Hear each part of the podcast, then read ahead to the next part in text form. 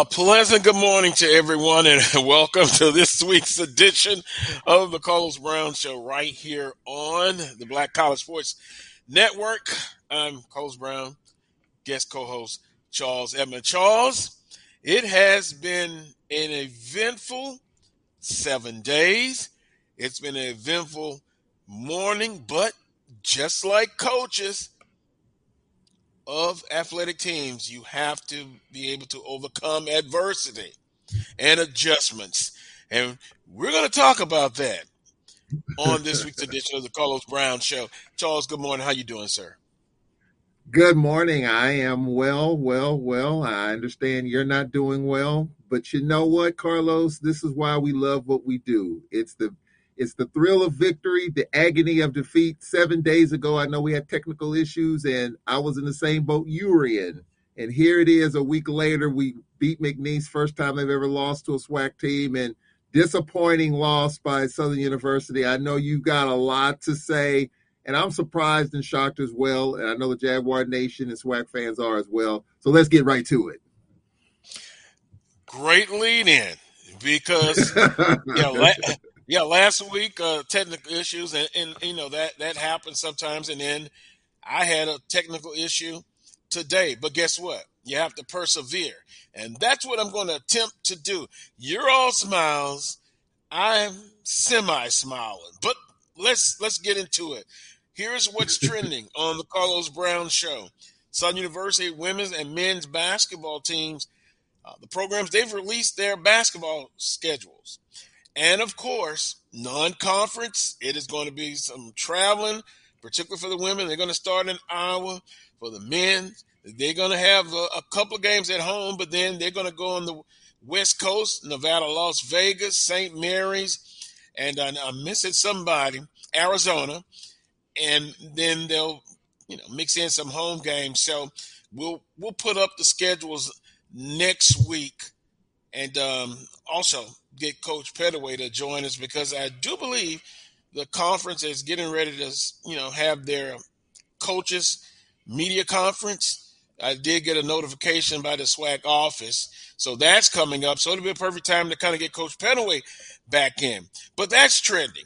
Congratulations. I am going to congratulate some institutions on this week's edition of the Brown Show. Tuskegee gets their 700 win in program's history they go on the road 13 to 10 over West Alabama. Congratulations, Tuskegee Institute. We're not going to stop there. North Carolina Central, they upset the number 25th ranked team, New Hampshire, 45 to 27. And now North Carolina Central is in the FCS Stats Performance National Poll. Know that Coach Trei Oliver was on the staff at Southern University. So we give credit where credit is do. Alcorn State, or Alcorn State, gets the first SWAC win in the history of the conference over McNeese, 30 to 19. I got a chance to uh, listen in to the third and fourth quarter. Uh, give a give a message to uh, your color analyst. I'm all right. I was all right because uh, I, I, heard you guys talking about uh, Carlos is probably very disappointed. Yes, but now I'm a lot better, Charles, believe it or not. so, with that being said, those stories are trending. And then one more to add Andre Dawson's HBCU Baseball Classic moves to Florida, home of the Jackie Robinson Training Complex. Now, it's a um, it's a 6,500 stadium seating capacity. It has suites, hotels on the spot they made the decision to move it. Maybe Michael Coker could be a guest next week as well. And kind of, I, I, saw the article that uh, he produced for, uh, what is it? Oh, I, am I'm so upset. I can't remember the name. Um, baseball, baseball Black nines. College nine. Black College, Black College nines. nines. And so, um, read the article. It's a, a, a done deal, but he can give us the particulars on how this came about, but um, they're moving to the state of Florida. And Charles, I saw the expression on your face. You don't like it, huh? You can't, Charles. You can't be selfish. You can't be selfish. I know. I know. Reasons. I know. I get it. I get it. I get it. You know, it's just, you know, we're trying to get New Orleans, trying to keep that thing going with the tournament coming back to New Orleans this year. And I really thought that was a really nice venue. You had UNO next door, so you could kind of flip flop games. But I, I get it. I mean, times change, attitudes change, things change. I get it. But I'm, I'm, I'm being selfish for selfish reasons. I like New Orleans, but hey, if, if, if we're to be in Florida, you can't beat that either. So, hey, six and one, half a dozen in the other. I'll take it. Yeah, and, and by the way, um, thoughts and prayers early for the state of Florida. No one was talking about hurricanes. You hadn't really had them in in in this region. Now forecast sometime Wednesday could be hitting for the state of Florida. And, and uh, Charles, is, you know, I've been on the Gulf Coast all my life. You never get used to those storms. You, you do have an advance warning, though. So our thoughts and prayers to the state of Florida coming up this week. It's going to be a crucial time, and uh, we'll keep eyes on the situation. Now, going to get into last week's ball game. Southern University defeated by Texas Southern 24 to 0. Now you're looking at, well, first and foremost, let me stop right there let me congratulate the coaching staff, McKinney, the players, the institution. That's two years in a row, 35 to 31, and then this year 24 to 0. When have you ever seen a Coach Dooley led team not scoring in points? So we, we, we got a lot of particulars to uh, get into with this this game last week, 24 to 0. Uh, some of the notes that I just kind of jotted down uh, came out flat to me. No energy. And I'm not going to say the effort wasn't there, but sometimes when you don't have the energy, and I know it's a particular hot day, and I'm going to go over some of the things that I saw on social media. Some are just ridiculous. I said I was going to say silly, but ridiculous and silly. Charles, I'm going to get into that as as well. Um, if you look at the game, missed opportunities. I was looking at some of the stats, getting the red zones for Southern University, which sometimes I call the man zone. Missed opportunities there. But now let's just kind of go, and then we'll go into the stats. Let's kind of, I, I, I kind of put down on paper some of the things that I saw, personal text message that I got asking what's going on. And Charles, you, you know, hey, raise your hand, jump in. I want your feedback as well. Did the LSU game play a part in the Texas Southern loss? I said no. And I used another word before then. I'm not going to use that bad word on the show. But no.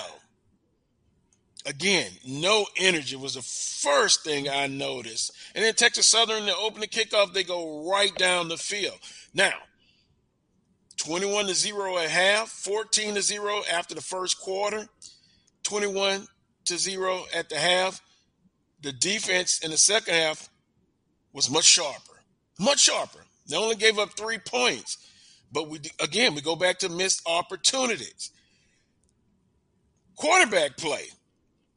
A lot of conversation about that. Coach Dooley uh, in the press conference said basically he had no thoughts of changing the quarterback. That in itself got people riled up. Now, if I was a coach, I, I would have went to Harold Blood. Bubba McDaniels got a lot of experience, something to kind of just kind of break up or get the tempo, the energy going up. Sometimes when you make a change, you know, it kind of fires the team up.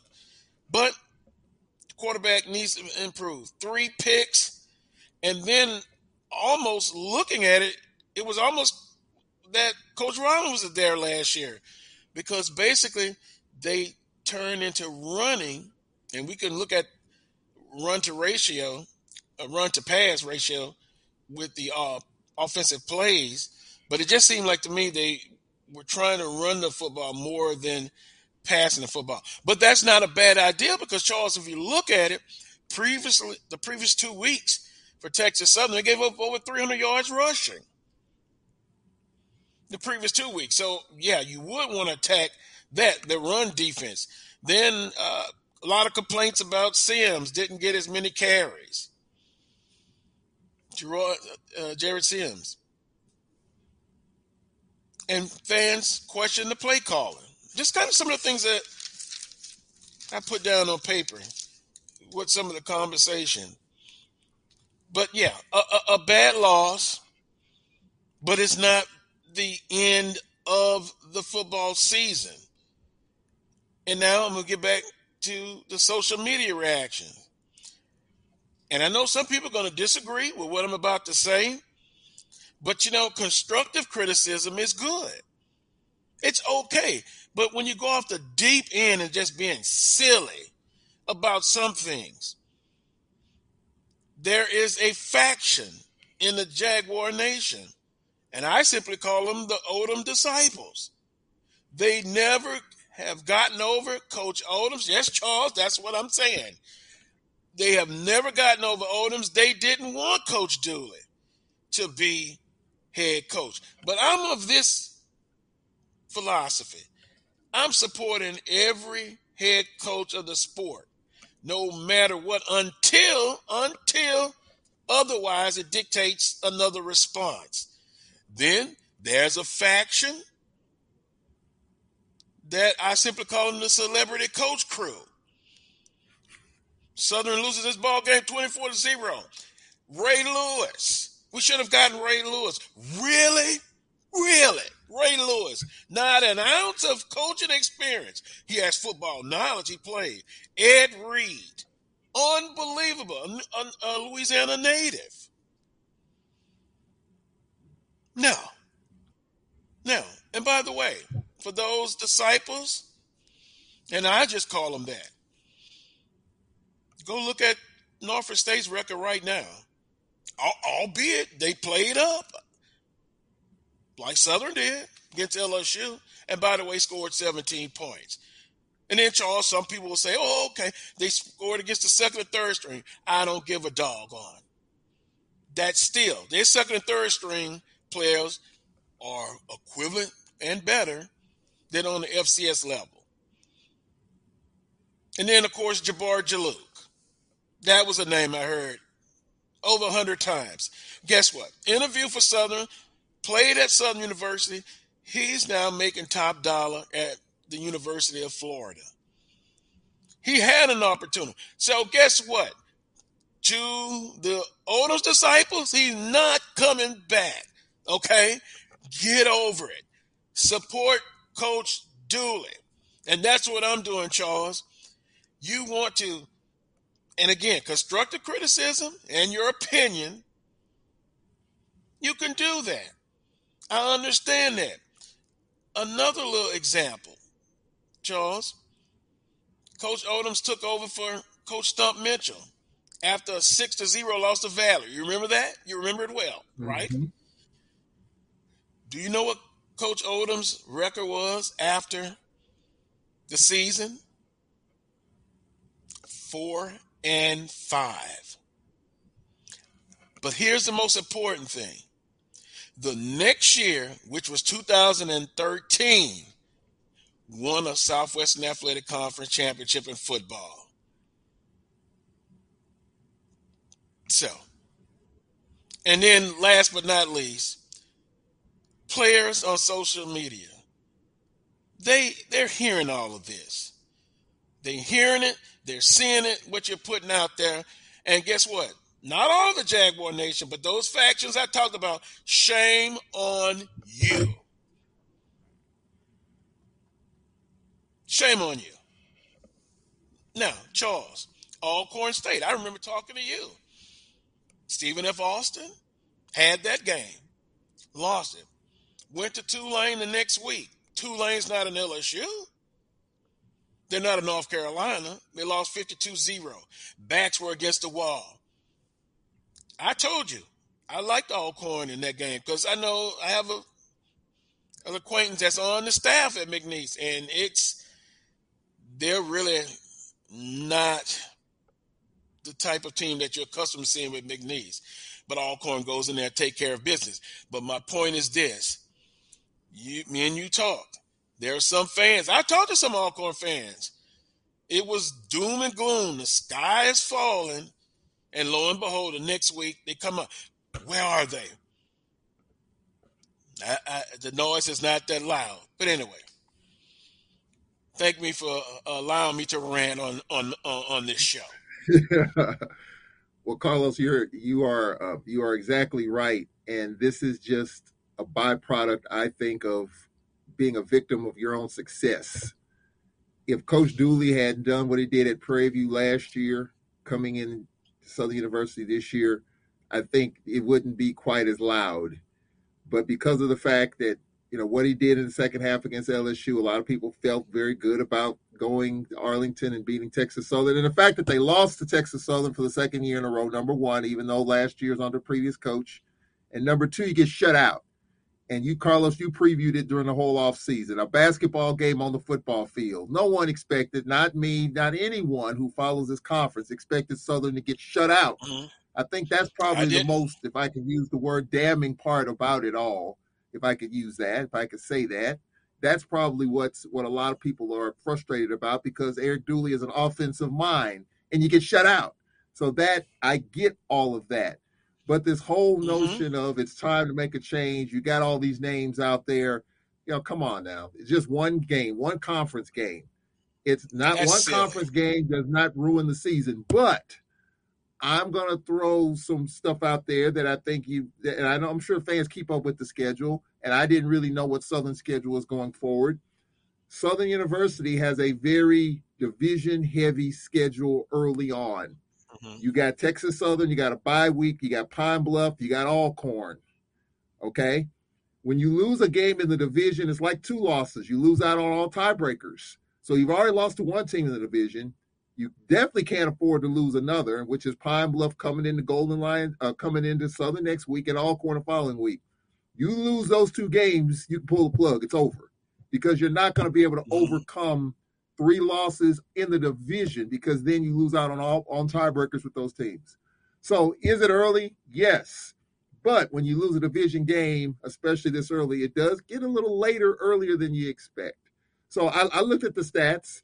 You know, McCray's first game, sacked four times, three interceptions. His third pass of the game was picked off. So again, mm-hmm. when you're looking at Eric Dooley, look at this off this offense. Go back to his Prairie View days. What is it about Dooley's offense. High reward, can score as many points as you want to score, but it's high risk. And you saw some of that in his first conference game. The three interceptions, the four sacks, the offensive line has to get it together. Yes, defensively, they held them in check in the second half, but was that a byproduct of the offensive struggles? You see that often where your offense struggles so much where your defense is on the field a lot. Maybe that was the case in the first half. That could very well have been the case. And that happens all over the place. So, yes, it was a brutal loss. It was a bad loss. It was a tough loss. It was a difficult loss. But you have a bye week coming up. You're off this week. And I'm sure if you ask Coach Dooley sitting in his living room, would he like to play today? I'm sure he would say yes to get the bad taste out of his mouth, to get that game behind him. But that's not the case. You got to you got to get it back together. You got to put the band back together, and you got a Pine Bluff team coming in there next week and this game here will be a buffer game to see how things go next week. Because if Pine Bluff rolls in here at six o'clock and beats the Braves, then that game is huge for Southern University. And you know, we we were down 26 to 7 against Pine Bluff last year and had to rally and win 39-38. You got Skyler Perry, the senior quarterback for Pine Bluff, the most veteran quarterback in this conference. Um, it, it's going to be a tough challenge. It's going to be a lot of points scored tonight at six o'clock. But for the Jaguar Nation, I understand the frustration. I get it, but it's way too early to pull a plug on Dooley and his operation and everything. And as you mentioned, Carlos, as you mentioned, when Odums took over for Stump Mitchell, it was a tough first year. Give him time, have a little bit of patience. As Aaron Rodgers says, relax. And I do think Dooley will have it right. But it was a bad loss last week. There's no doubt about it. There's no sugarcoating it. As Mike Tomlin says, you got to wear it, you got to own it. And even seven days later, Carlos, I'm sure you, well, you just said it, and a lot of Jaguar Nation fans are still steaming and scorched about what happened last week. Yeah, but the difference is, and, and, and you know my history, I've been an emotional guy, and and and and I I understand it that you're going to be emotional. But with that being said, I don't think I've ever just been ridiculous and have silly, uh, silly uh, comments, and, and, and, some of like uh, I said earlier, some of the comments that I've seen and I've read, it lets me further know that those are the ones who never really signed on with Coach Dooley. And I'm still behind Coach Dooley. I was behind Coach Rollins. It didn't work out. I was behind Coach Odums, and you and you knew the heat that I've taken about Coach Odums. Uh, people thought that I didn't like him. No, I did like him. I just pointed out a fact. He finished second quite a few times to the school you're employed by, Alcorn State University. But we never said that person should be replaced. And so, again, you can have your comments, your opinions, constructive criticism. Losing 24 to 0, you're right to be upset, angry. I heard the words embarrassed. But now we have to move on. And we really do. And, and I guess the point wow. that got me upset was, was because the players were, and one one player in particular said basically, okay, when we start, we get back on the right foot. You still stay over there. Those who you know were just, just their comments were just silly, just yeah. silly. And, but you know, and, I, I understand. Look, I, hmm? Yeah, but look at but, but look at Alcorn. Right, but, but, but Charles, they had some. Yeah, they had some people was like, well, you know, maybe it's time to move on from Coach McNair. You know, yeah. what? Really? That That's silly as well. How many championships? Yeah. How many division titles? Yeah. Go ahead, Charles. Well, well, that yeah, that was that was my point. I mean, for six for a six quarter span, we were outscored seventy three to three in a six quarter span. If you go the second half of Stephen F. and then Tulane, seventy three to three in a six quarter span. Uh, and and yes, there was a lot of venom spewed there as well. I mean, I was getting texts, I was getting calls, and and a couple of people said, "Hey, I if if there's a change made today, it wouldn't matter." And I'm I'm defending. I'm like, what about the six out of seven division titles? They said that that that moment that cachet has been washed away, and I, am like you. I you know I respectfully dis- disagree with it. But this is the world we're in right now, Carlos. And fandom, it's all about what have you done lately. It's not about what happened last week is about right here and right now in this period of time. So, seven days ago, we were saying the same thing about our program and Coach McNair after that 73 to 3, you know, bad spurt that we were on. And so then we pick it up and we and we get McNeese. First time they've ever lost to a SWAC school. Yeah, we, you know, we we won that game despite defensively losing one of our best players. He was ejected for targeting. He's going to miss the second half of, of the first half of this game. You're going to miss again one of your best players for this game in Cheer Loose against UAPB. He's going to be out. Another one of our players on the back end on the defense is going to be out. So, you know, we're, we're going to be minus some key defensive pieces tonight. But yet we beat McNeese, and that carried a long way. First time they've ever lost to a SWAC school. So, yes, in this fandom, this roller coaster ride that we call fandom, it's up today, it's down tomorrow, it's down tomorrow, it's up today. And who knows what's going to happen come 10 o'clock when we look at these games today. So this is just this is par for the course. Um, I get it. It's frustrating, it's maddening, but I just think at the end of the day, we just have to settle in and understand this is just the world that we live in nowadays. It's not about what you've done. It's Dooley's first game in conference. He can score a million points, and he got shut out against Texas Southern. You know, I think that, and it was a tough loss. There's no question about it. I was shocked and surprised. You were shocked, surprised, and appalled by it. And I think appalled is about a kind of a word as we can come up with right now. But you know that, you know, Southern just didn't just didn't bring it early. I mean, in, in Texas Southern, just you got to give them credit. And Coach McKinney was mm-hmm. very emotional after the game. I don't know if you saw the interview. He was in tears. You know, I mean, and I get it. You know, he's been taking a lot of darts and a lot of heat for a while. This is a big year for him you got a sophomore quarterback who's growing up every day, every practice, every game. Body's going to be good. And he showed some of that last Saturday. But Coach McKinney's been taking a lot of heat in that program. And for him to get that win and to hoist that trophy down there in Arlington was big for that program and big for him in his tenure. Now he's got a tough one today against Texas Antonio. That's one, you know, you start out on the wrong side of it, it's gonna get out of hand on you. But for the moment, you know, he's he's on top of the Texas Southern Mountain at this point in time. And that's what fandom is all about. Texas Southern fans are celebrating and dancing in the streets. But it could be a whole nother case in a couple of weeks. So we just have to ride the wave and understand that we have to come out every game and play your best and see what happens and see how it unfolds. But talking about Southern, your school, the Jaguar Nation, and I know many of them, it still stinks seven days later, just like it stunk last week when we lost to Tulane and the way we lost. You just got to get pick yourself off the deck, bounce back, and we have a chance to do that today. And Southern has a chance to do that next week against UAPB. Yeah, because it, it, it, and I like to go back and look in history. I, I remember uh, a few years ago, Southern was embarrassed. I, I want to say it's against Alcorn, but then they went to Prairie View, had a week off to prepare, and they won 38 to 0. And they took two weeks of harsh criticism. And, and I understand. Again, the Jaguar Nation, they're very, you know, vocal and they give their opinions but there's still plenty of football left. You know, I the scenario you laid out, it's there. You understand that, but you got to win the week. You got to take it one week at a time. They're off this week, a time to uh, self-reflect, and then and then get ready for Arkansas Pine Bluff.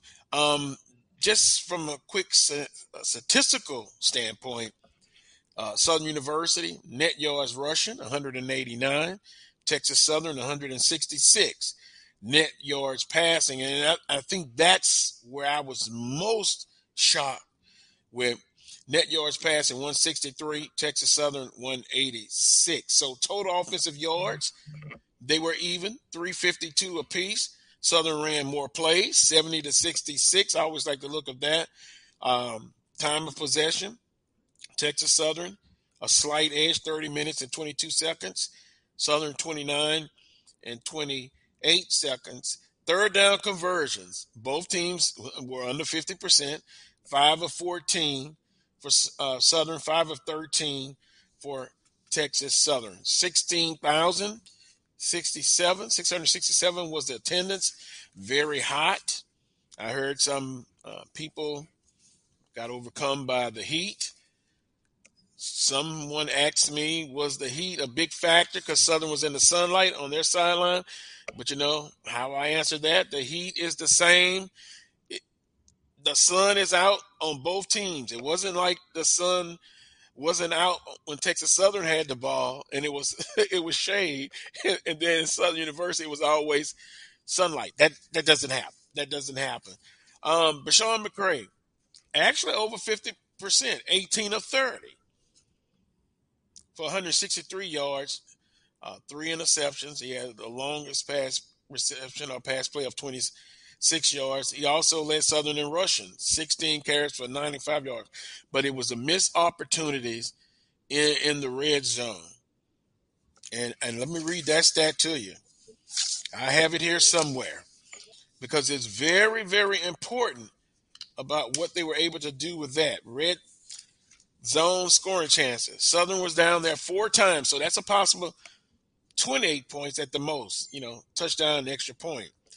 They were zero and uh, four in their chances. Texas Southern was three out of four, three touchdowns and one field goal. So Southern only gives up three points in the second half, but it just seemed like yeah, no energy, a step slow. All game long. So now their backs are against the wall.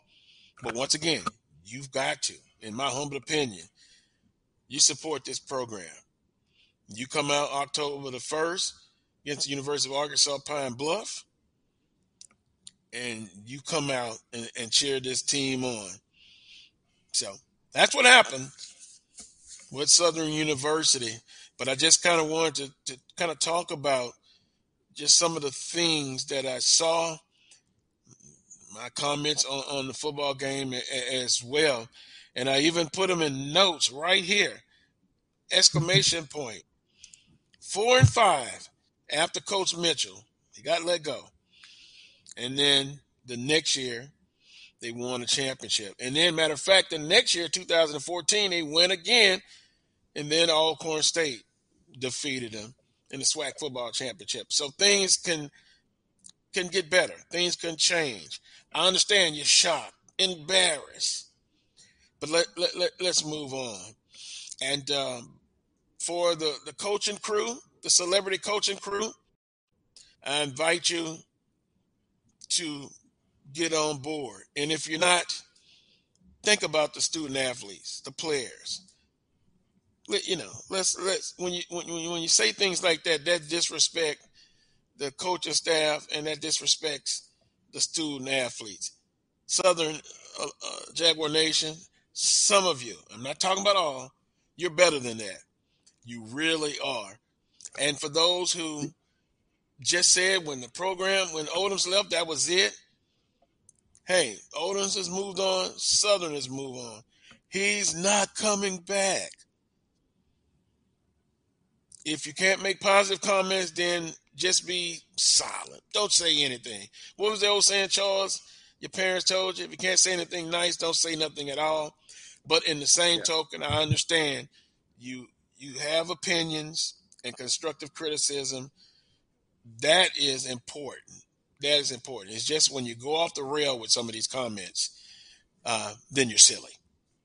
Well, we're in a different world, Carlos, when it comes to coaches and coaching. These coaches are making a lot more money than they used to these programs throughout the league are getting better quicker. I mean, what Coach Sanders has done at Jackson State, you know, he started out hot in his first season. He fizzled at the end, but he brought the talent in, and you see what he's doing right now. It's still yet to be determined how things will go in the future.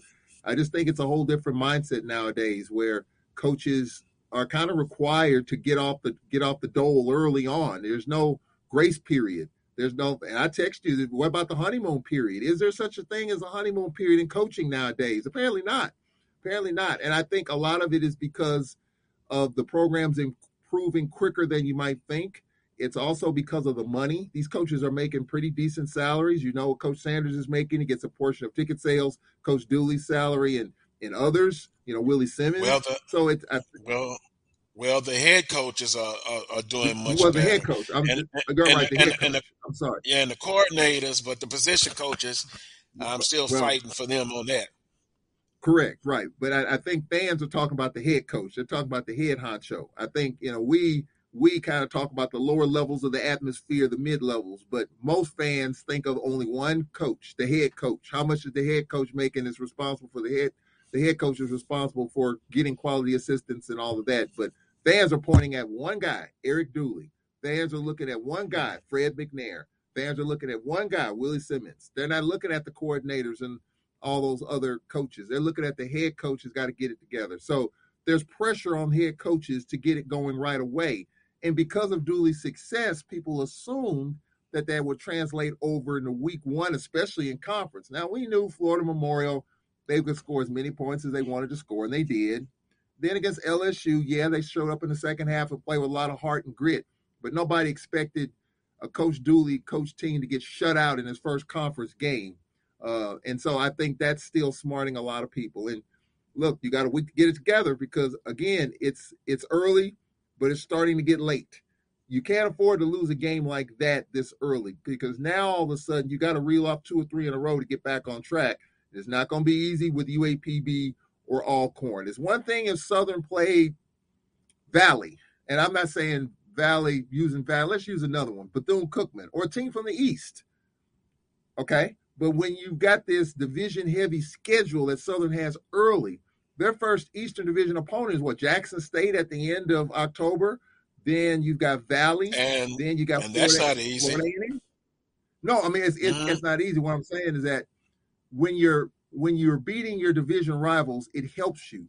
But when you lose to your division rivals, as we've said, it's like two losses. So now you use the teams in the East, even though it counts the same, you kind of use that as a little bit of leverage. But when you're playing a division heavy schedule early, like Southern is, like Alcorn is playing Valley in two weeks, it still counts It still has a lot of weight, but it's against mm-hmm. an Eastern Division team. You see what I'm saying? So it's a little bit different. So when you win that game, you got a leg up. When you lose that game, it's like you're two you're two pieces behind, and that's where Southern is right now. They can't afford to drop another game.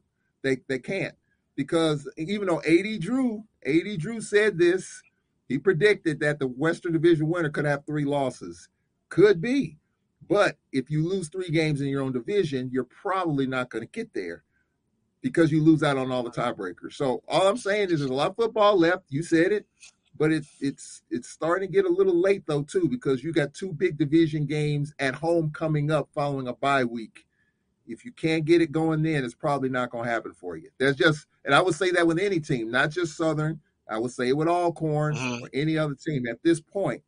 If you can't get it going after a bye week and two home games, probably not going to happen. So this is a big, you know, two or three week stretch for Southern. And that is why you play it one game of the week. Win the week, then you focus on the next one. If I'm sitting here worrying about, oh, and I understand your point, two or three weeks from now, then you lose another one. Don't matter. Don't matter when the next two two weeks. And, and then just like let's say Alcorn favorite to win tonight, they win, then they come back to Baton Rouge, and then they lose to, to, to Southern. So I understand your point as I lose my headphones here. Um, but at, at, this point, you got to take it one game at, at, at a time. And I'm looking at the long term. How will Southern University develop in the long term? You still have short term goals, but by no way you give up just no. because you, you you lost to uh, uh, Texas Southern. So once again, congratulations to Texas Southern. I did that before I started my rant. Congratulating them again. They may go on and win three games. They may win one more game after this. But on last Saturday, Texas Southern was the better team. Gonna take a quick timeout. When we come back, we'll kind of get into the SWAC conference play games last week. A lot of teams um, in the last couple of weeks have played up. Now it's it's conference uh, games here on out, basically. So we'll see what happens.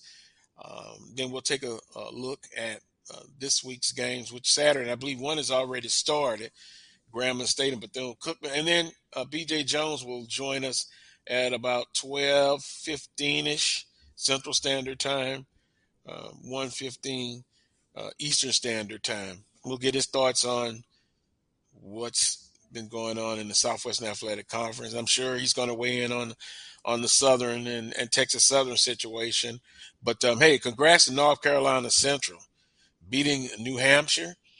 That's a big win. You you win out of conference. Alcorn State, you win out of conference, and then Tuskegee, 700 wins. Don't matter what level you're on. That's a lot of victories.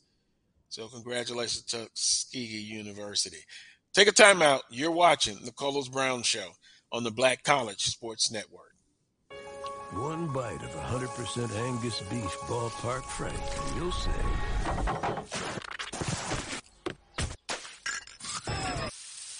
Hello, summer. Oh yeah, it's ballpark season. We are making the virtual HBCU experience available wherever you live through Stillman Online. We offer online degrees in business, criminal justice, psychology, and religion. Stillman also offers technology badges in cybersecurity and data analytics. You can participate in all student activities, fraternities and sororities, internships, graduation ceremonies, and much more. Apply for admission today at stillman.edu. Stillman College, where we prepare you for a different world. If you think all pads are exactly the same, think again. This is Always Ultra Thins reinvented with the Always Triple Protection System. This pad wicks gushes 90% faster, absorbs even more so you can feel dry, and locks odors in. Rethink your pad for up to 100% leak-free and odor-free comfort with the totally reinvented Always Ultra Thins. This is always like never before. This is the Dean of the College of HBCU Sports, Kenyatta Cavill of Dr. Cavill's Inside the HBCU Sports Lab with Mike Washington and Charles Bishop. Come mix it up in the lab where the course lecture is in session every Tuesday from 6 o'clock p.m. Central Standard Time on Facebook Live, YouTube Spreaker, or the BCSN app. As we discuss all things about the HBCU sports culture, including exploring the week that was in the sporting HBCU diaspora as well as the upcoming week of HBCU Sports. With me, the Dean, the College of HBCU Sports, on Dr. Cavill's Inside HBCU Sports Lab with Mike Washington and Charles Bishop. Course lecture dismissed. Nope. Nope. Come on, him? Ooh, I like him.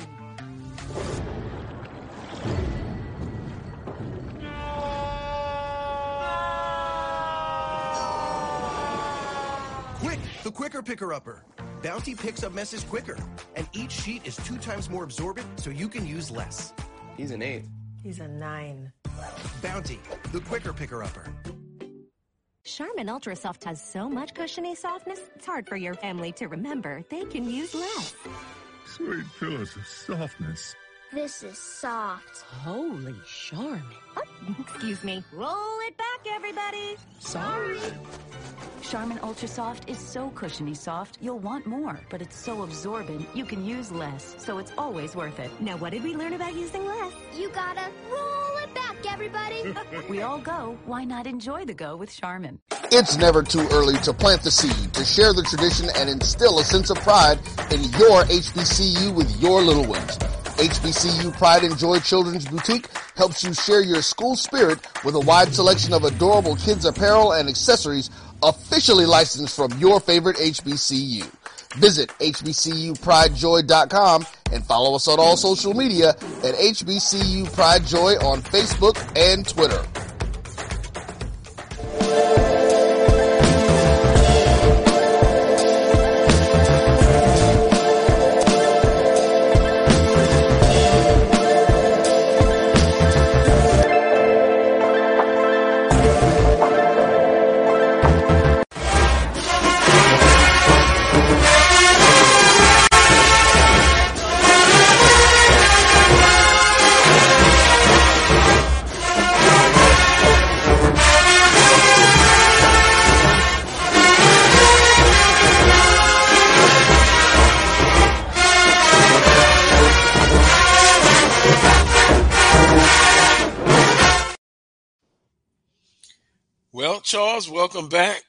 This week's edition of the Carlos Brown Show right here on the Black College Sports Network. How ironic. That's on We Are One. And yes, we are one. Um, during the break, Until you said lose. you've been knowing. yeah, well, no, but still, you got to overcome adversity. You know, and, and no one likes to lose, but sometimes losing helps you. You know, a, a, a loss like this with Southern University 24 to, to 0, yeah, you got some. And, and again, let me refer back. It's I'm not talking about all the Jaguar Nation. And you ask me, am I really over it? Yes, I really am. Because you know what? I had a talk with my best friend even before the game. And his expectation was this I don't want to put words in his mouth, but kind of a transition year.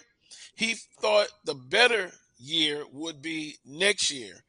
And so I thought about that that night after the game. I'm like, you know, hey, still su- you still support because again, you can't you gotta support because after every loss, if people jump and ship, and I've gotten some text messages about uh, now about people jumping ship, let them jump. I wouldn't give them a life lifeboat either. I wouldn't give them a, a, a life jacket because if you want to jump off after one doggone game, who needs you? As I choke up on that one, but anyway, I'm through with that. I got that off my chest. Jaguars now one and two, zero and one in conference play, and and I guess Charles, uh, even some Grambling State fans are, are, are very unhappy. You know, I've heard some conversation about is Hue Jackson the guy, but again, you've got to let it play out.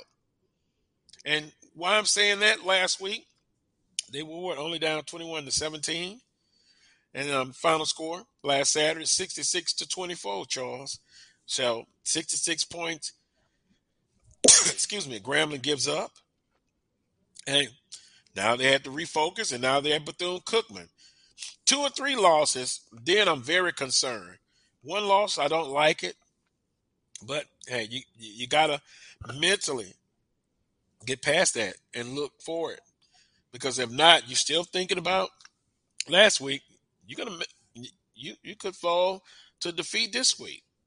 But 66 Yeah. to 24, Jackson State over Grambling State. Jackson State is clearly, clearly, without a doubt, no debate, so far the best team in the conference and debatable one of the better teams in F in, in, in the FCS.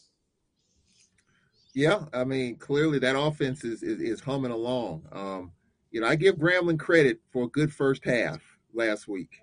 I mean, they had they had Jackson State on the ropes, and this whole thing of Coach Sanders dominant. You know, his his word all year is dominate, domination. He said it at media day, and uh, his team was not at its best in the first half, but they dominated the second half. So I don't know what woke them up. Um, I mean, I so I give Grambling credit for a good first half. Uh, but it but if you just if you just compress this for Jackson State, go back to Tennessee State in a low scoring game, go back to the first half against uh, against uh, Grambling last week. Could this be some chinks in the armor a little bit? I mean, something you can learn from going forward. They got Valley today coming up in the next 48 minutes. Um, I, I think for Valley, they're going to have to score some points. Um, clear that defense has got to get better. They they did improve from from last week's game against Delta State. I think they found them a quarterback, and we'll see. But clearly, Jackson State is probably the better team, and you know if if, if they start out fast, I think it's going to be tough for Valley. But for Jackson State, yeah, I mean they look really good. But the last couple of games, you know, they won. And so it, we'll see what adjustments teams make based on this last couple of films against uh, Tennessee State and against Grambling, especially the first half, because Grambling had Jackson on skates a little bit in the first half. Not not saying Jackson's going to dominate, but there's some things to kind of talk about. And Coach Sanders, I'm sure, talked about that with his team. So we'll see how his team responds today. We'll see how Valley responds. I think it'll be a good game. Elsewhere in the conference, Austin Peay over Alabama A&M 28 to 3. I guess the Alabama A&M natives are restless, but still football there's still plenty of football left to be played. Of course, we talked about it. Texas Southern over Southern 24 to 0. Oklahoma State 63, Pine Bluff 7. You're playing up you're playing a big school. It is what it is. Um, it, it, it was a uh, good payday for them. And you remember last week, uh, Coach Sanders kind of, you know, got stuff off of his chest about the, the paydays. You know, a lot of these teams are playing. Oh, he did give uh, Southern University credit for getting 760000 But you know how I feel about those games. If it was up to me, you get one every four or five years. But I'm in the minority on that because they got to make their budget. Um, but anyway, Delta State over Valley, 28 to 17. You know, every year we hear they're going to be tough. They're going to make some noise in the conference. A lot of people uh, feel that way. I just felt looking at this team, they could be a better team, but the record would not reflect that. And so far, it seems like I'm right. But you know, every week people say how you know they're you're going to be in a tough game with Valley, and that has proven to be be the case. But uh, they drop a, another decision, 28 to 17 to Delta State. Incarnate Word 31, Prairie View 14. Prairie View, no one really is talking about them, but they're they're still very relevant in the Western Division race. And then, of course, Alcorn State over McNeese State, uh, 30 to 19. And we, we talked a little bit about that, Charles. Um, um, although McNeese State is rebuilding that program, they've had a lot of hardships, still a quality win because, hey, Alcorn's objective is to go in and win the football game. You know, uh, I understand that they're rebuilding. They've had a lot of uh, troubles with hurricanes hitting the, the field. A lot of the kids transferred out. Southern has the pleasure of having two that transferred out of McNeese on their team that play uh, very relevant roles. But uh, a very good win for Alcorn State, and it breaks the SWAC winless streak against McNeese State. And to be true for Wichita's, Alcorn State could actually have two of those victories because they had Stephen F. Austin and they just couldn't close. Nope, they could not close against Stephen F. And it was kind of a tussle in the second half against McNeese. I mean, it was 21 nothing, then 21 3. Then we get one of our best players ejected for targeting. We already lost one other guy, our best defensive player. Then another defensive player goes down. But our defense stepped up, Carlos, 10 sacks. We only had 12 all of last year. Had 10 sacks against uh, McNeese. And that that speaks volumes probably more than anything. You get 10 sacks against any opponent, that's that's huge. But you, are playing a quality FCS opponent. You get 10 sacks. That defensive line was just hitting, hitting, hitting, and they they got to their quarterback and they were they were something special last week. And if that's if that's where this defense is going going forward, I think it's going to be a long a long day for Skyler Perry tonight. Um, so we'll we'll see if we can build on that. Um, our special teams was better. Um, our kicker Kiani, who will be our pregame show guest, had three field goals, 21, 28, and and 32 yards. Those nine points were really huge in the grand scheme of momentum in the game last week. And so that was an issue against Stephen F. Austin. Short kicks. That's the first time he had really punted the football since high school. So, you know, our, our, kicker that we were depending on, a kid from Southern Utah transfer, probably will, well, not probably, definitely, as Coach McNair indicated this past Monday night, will not be cleared. He will not be a part of the roster. So Kiani will do all the kicking with the exception of kickoffs. So we'll see how that plays out during the course of the year. But a good win for the Braves. There's no question about it. People are excited. You know, here, high school day, Pine Bluff rolling in here. I think it's going to be a, an exciting game. It's going to be a high scoring game. I think people will get their money's worth uh, because of the game last year. And I expect a similar type of game here tonight. So, you know, the ebbs and flows, you know, the thrill of victory, the agony of defeat. We, we got a victory last week. Now, we're in the same boat that Southern was in last week, playing a division opponent, a conference opponent, and who knows what's going to happen at six o'clock. We hope a win, you know, before our bye week. We're kind of in the same boat as Southern. Southern's got their bye week this week. Ours is next week. So, uh, you know, we, we I might be crying and fussing next week as as we sit here and talk. But uh, I mean, it, it could very well be Carlos. I mean, let's not let. I mean, I hope not. I hope I'm smiling this time next week. But if if what we're seeing already in the conference, let's just look at the games in the conference that have been played so far. Jackson State throttles Florida A&M. Who would have expected that? Grambling plays a good first half against Jackson State. Who would have expected that? Southern gets shut out in their first game with Coach Dooley in the conference. Who would have thought that? If this is what we're going to see, if this if we're going to have this many hair pulling moments early in this conference season because there's only been a handful of games that's been played in conference. You know, uh, Prairie right. beat Texas Southern Labor Day. Yeah, this t- today's going to really be a, a, conversation piece. A bunch of games. You know, Grambling Bethune. Grambling loses that game. Uh, you know, Hue, Hue Jackson's going to be feeling it a little bit. So, hey, if this is what we're going to see, then it's going to be a lot to cuss and discuss and laugh and cry about as we get through the course of the season. So I'm I'm kind of looking forward to it. But good win for the Braves. Let's see if they can build on it here at home against Pine Bluff. Could be a wild, wild conference race if based on what's going on or what has gone on early on in the conference race. Saturday, September 24th, which is today, Mississippi Valley State, of course, at Jackson State, 1 p.m. ESPN Plus. And look, I know what 1 p.m. as far as temperature wise in Baton Rouge, Louisiana. Mississippi is not separate from the Gulf South. It's hot. I read about fans falling out, uh, the the lack of of water. Coach Sanders comments uh, calling out Grambling's uh, fan base. Let me tell you something. And he has stated that college football was made to be played at 1 p.m. That's tough. That's tough. So, and then his point was, well, you know, Jackson State is trained in it all, uh, you know, fall camp, but direct sunlight just remember that direct sunlight makes the body temperature go up even quicker than say just if you're sitting on the side where it's not direct sunlight, but it's still 96 degrees, whatever the humidity is, and the heat index.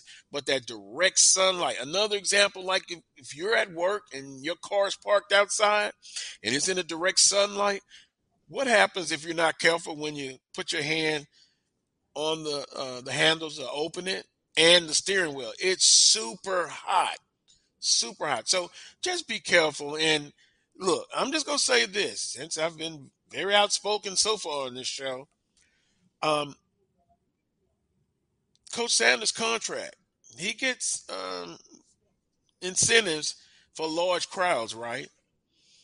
My thing would have been this: I wouldn't have called out Grambling State uh, fans. I would have kind of did, you know, my research and find out, you know, what what was going on because again, it's brutally hot. And if you're in your 20s and then you have some people in their 40s, 50s trying to sit, you see where I'm going? Nah, nah. Grambling State fans don't don't take that. Take, I mean, they took it the wrong way, but uh, it's pretty hot at 1 p.m. I, am gonna be honest with it you. It is. It is, and and let's let's let's be honest too. When it comes to SWAC fans and the weather and SWAC football, you know, if it's SWAC fans and Heat don't mix, football fans, SWAC fans and Heat don't mix in terms of getting a big crowd. SWAC fans, football and cold weather don't mix. We've seen we've seen the attendance when it's too hot, when it's too cold. Perfect would be 75 degrees and mostly sunny. You're insured a really good crowd that particular not gonna Saturday. happen. But that's not the, yeah right. It, it's not. not this It's time not. of year. So you right. And so I'm I'm looking at some of the Facebook posts. Some of our fans are just blessed and pleased based on what happened in Jackson last week and the water situation, all that. The fact that we're playing at six o'clock, and we have had a tradition of playing early September games at home at six o'clock. We'll start playing the two o'clock games on our next home game, homecoming. Uh, the temperature will be a lot more pleasant, a lot cooler at that time. That that makes sense, Charles. Now Jackson Yes. State can can do what they want to as far as playing at one one p.m. But now Grambling State, we mentioned Grambling State fans had to adjust to or had a hard time, but also from reports, Jackson State fans.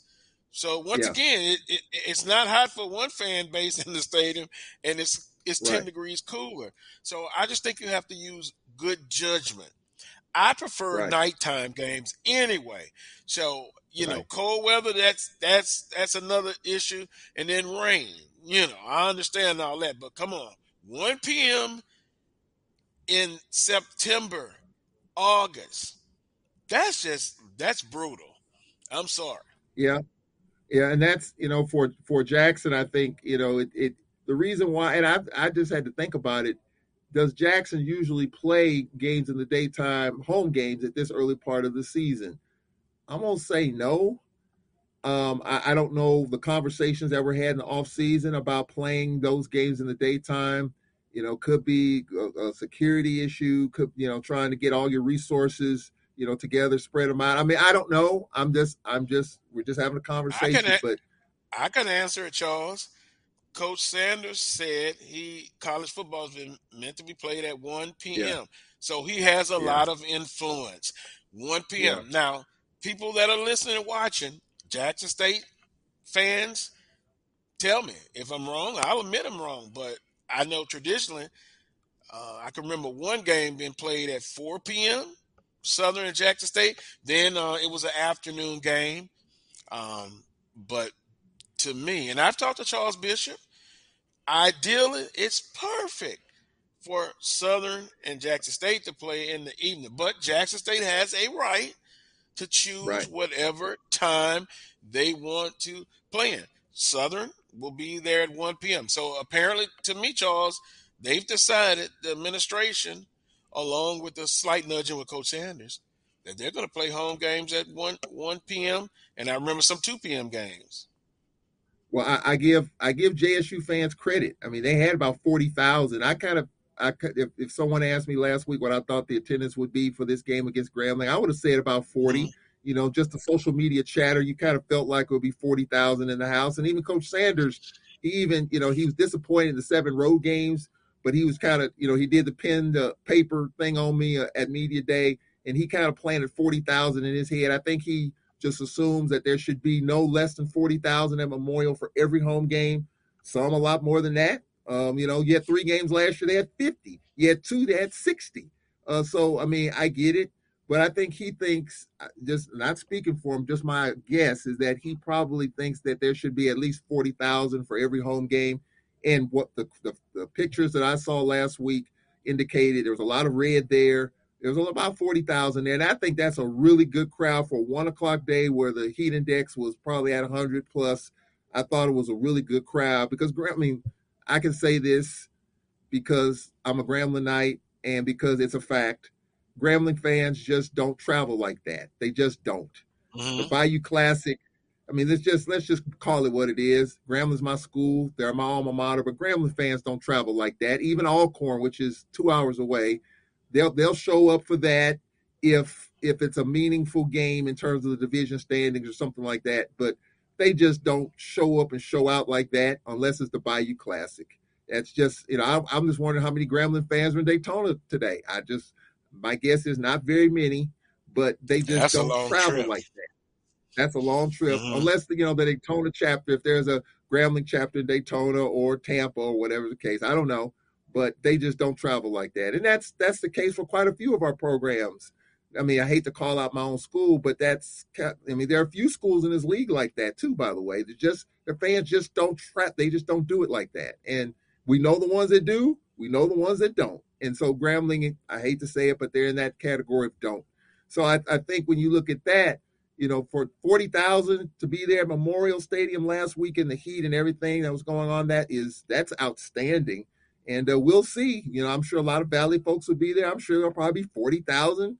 It's an in state rival. I'm sure there'll be a lot of folks there, probably about the same crowd, maybe a few more since Jackson State's really playing well.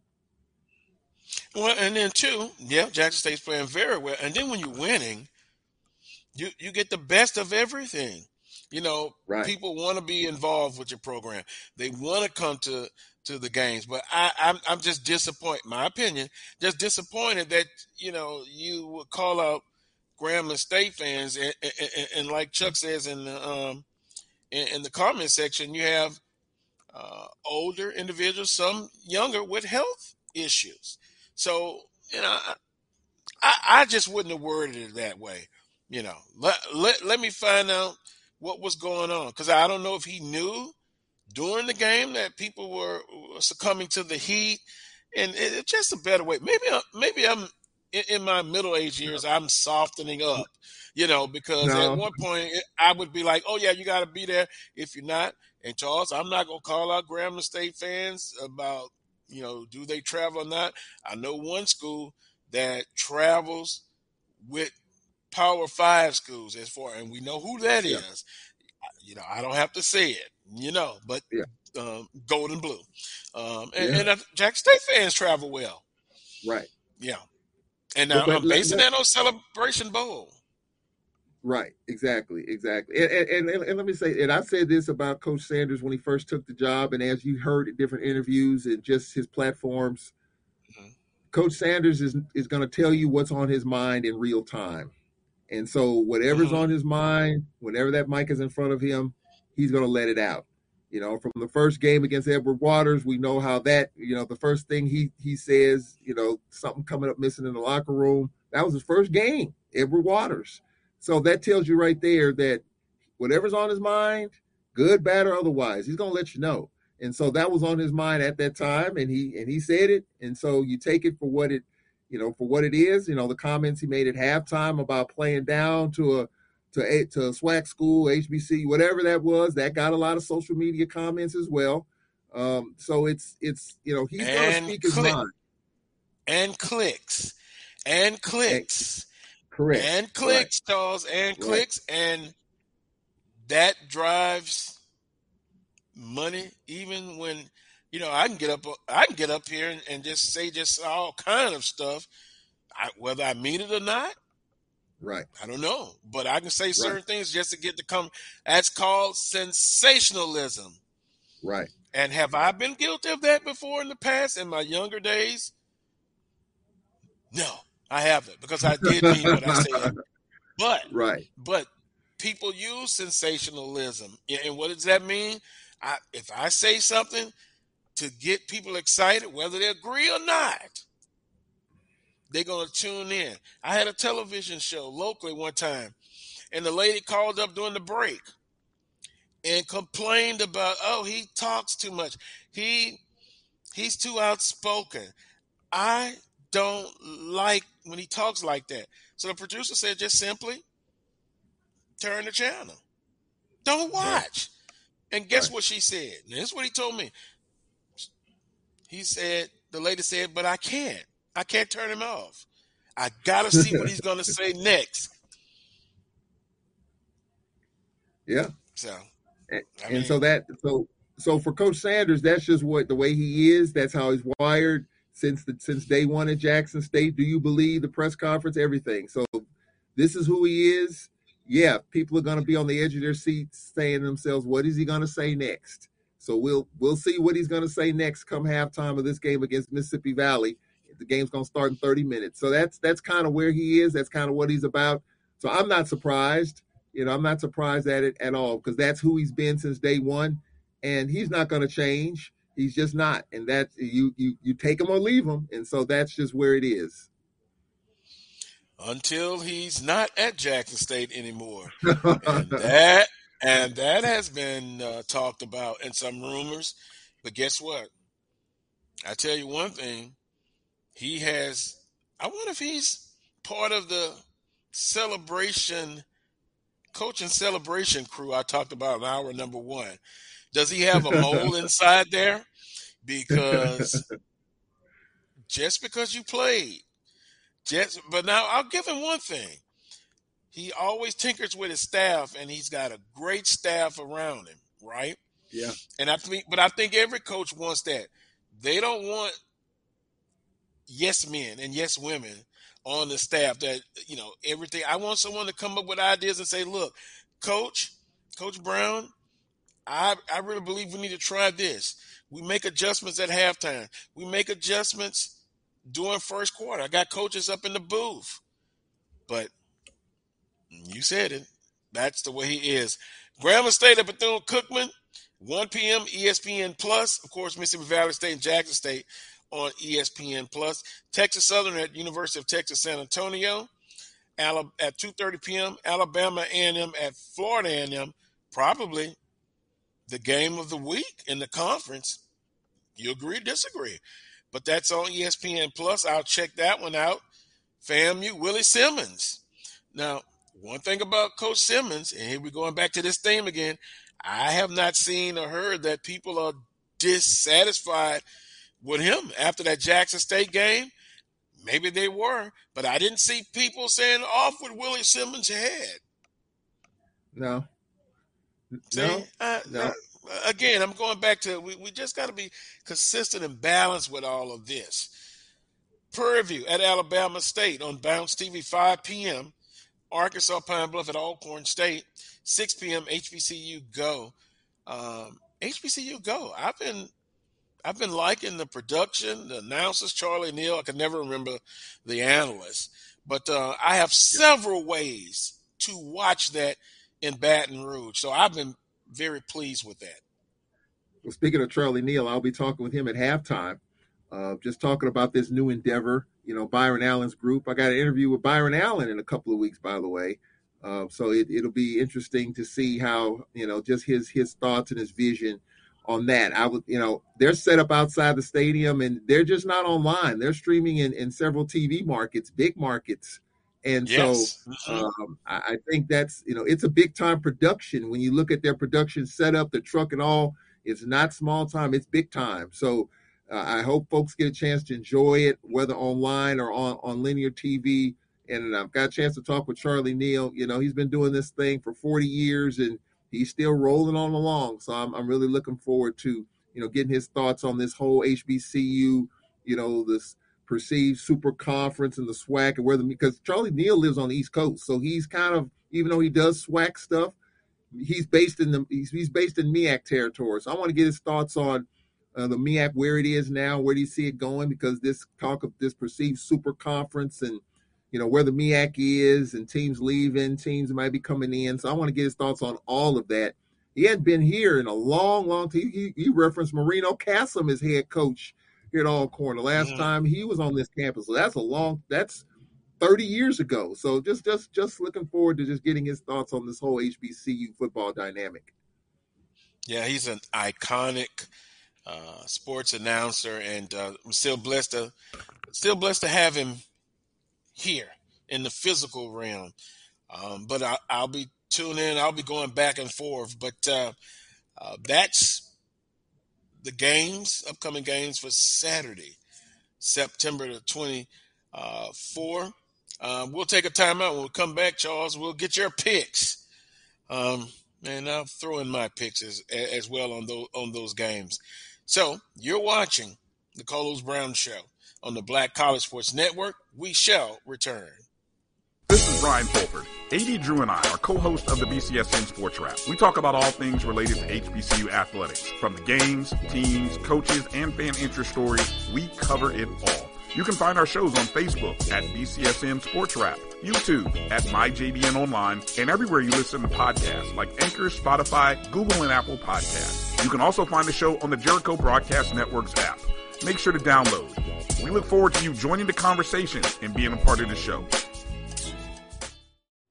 Now, you can live in Texas and not have a good red meat blend. Texas Cowboy Dust is designed for steak and other red meats. It's out to be my most popular spice blend, made with onions, peppers, ground mushrooms, pink salt, and other spices.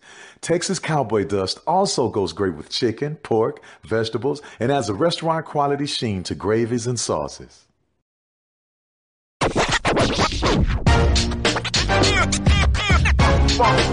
It's like a loop machine.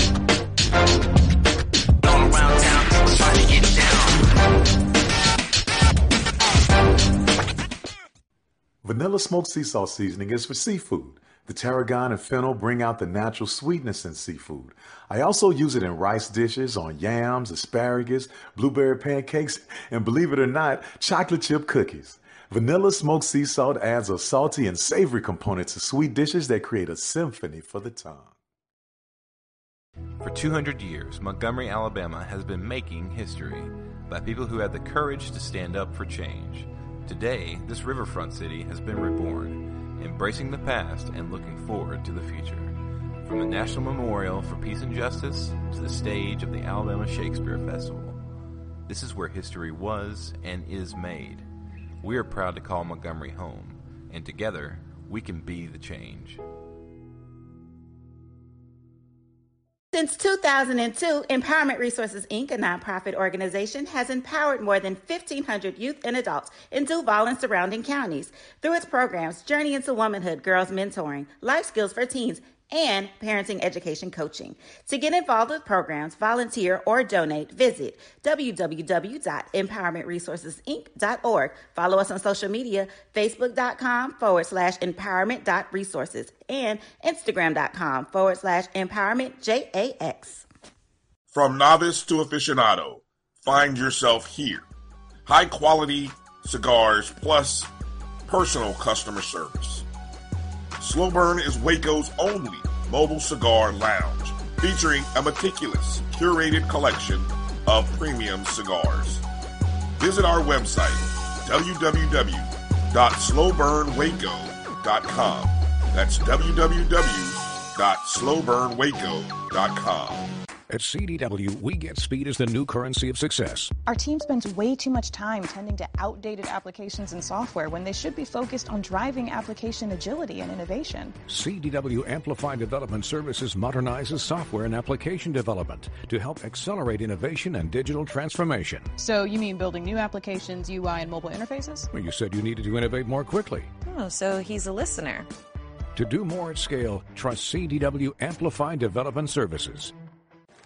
Supermarket sushi, really? No. Wait, Troy, you work here? I'm never not working. Like Head & Shoulders Scalp Shield technology, up to 100% dandruff protection, even between washes. Never not working, huh?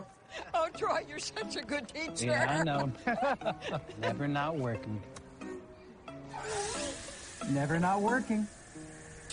Never ever not working. Are you serious? Never not working. Dandruff protection that's never not working. Head and Shoulders Scalp Shield technology.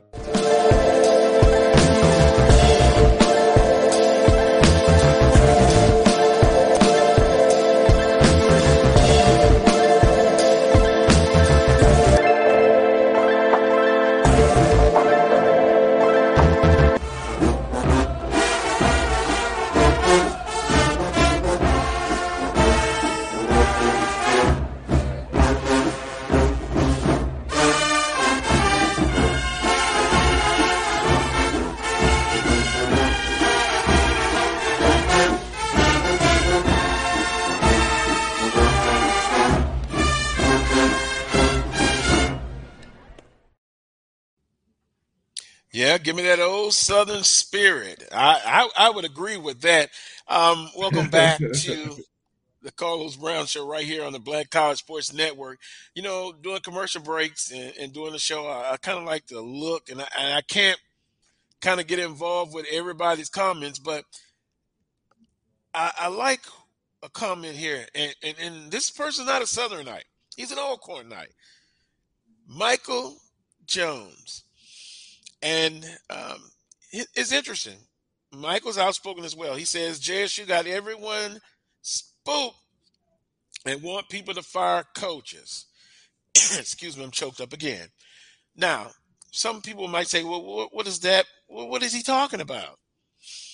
But he's done well last year, off to a great start this year, albeit the spring season, you know, his technical technically his first games.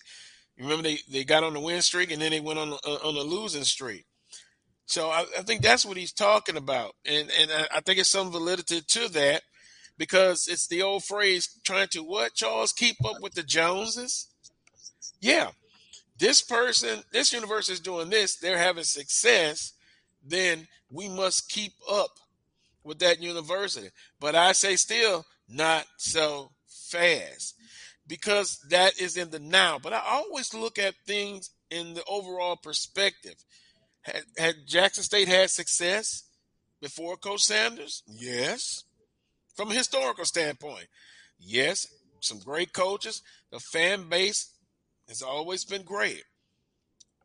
Really great. Have they had success with Coach Sanders? Yes, that's a fact. But what happens? What happens with success? What happens if he gets offers? And, and you've heard the uh, the rumors and the conversations about Georgia Tech, Arizona State. Coach Herm Edwards, uh, boy, look how he was told he was getting out of there, and then some people on his staff trying to help to his demise. Shameful, shameful. So if that happens, if it's me, I'm saying, well, he got us a, a championship, maybe two. He left the program in, in a better state than he found it, right? And so you accept that. But but I'm I'm going to bet you that if that if that day happens, you're going to have some Jackson State fans thinking it's the end of the program. No, it's not. You have a history. And by the way, Mike says he's worried about the game today with uh, Arkansas Pine Bluff, and also going to the hole and, and Grambling that historically has been tough for Alcorn yep. to say. So you're on top now. Consistency once again is what you want, and not too many lows. You want more highs than than lows. Yeah, I mean, I, I, I agree. I mean, it is. I mean, we're a copycat league, and everyone's trying to do what everyone else is doing. So you look at what Coach Sanders has done. Look at the aesthetics of the program now compared to when he walked in the door. New, basically a brand new meeting facility, turf field, mm-hmm. a sand pit. Uh, he put his own money in to finish up a, a, a meeting room project, and then with that, he was already getting the four stars and occasional five stars. So now you, you you look at that program and that facility, it's it's a showpiece ready situation where now you can get more fours and more fives and more talent in there. So that that and he's doing it in a very quick period of time in, in rapid succession. And so that's what's got people spooked. Now, not everyone can do it that fast. not not everyone can do it at all. And so I think that's what's got a lot of people spooked because of the fact that their programs are on the the only thing that's left, Carlos, is the whole Memorial Stadium situation. They're playing right now in a 60,000 seat stadium, which a lot of FBS programs on the lower tiers would love to be able to have something like that. Um, you know, we don't know what the future of Memorial is. That that stadium is sitting on a piece of property owned by the University of Mississippi Medical Center.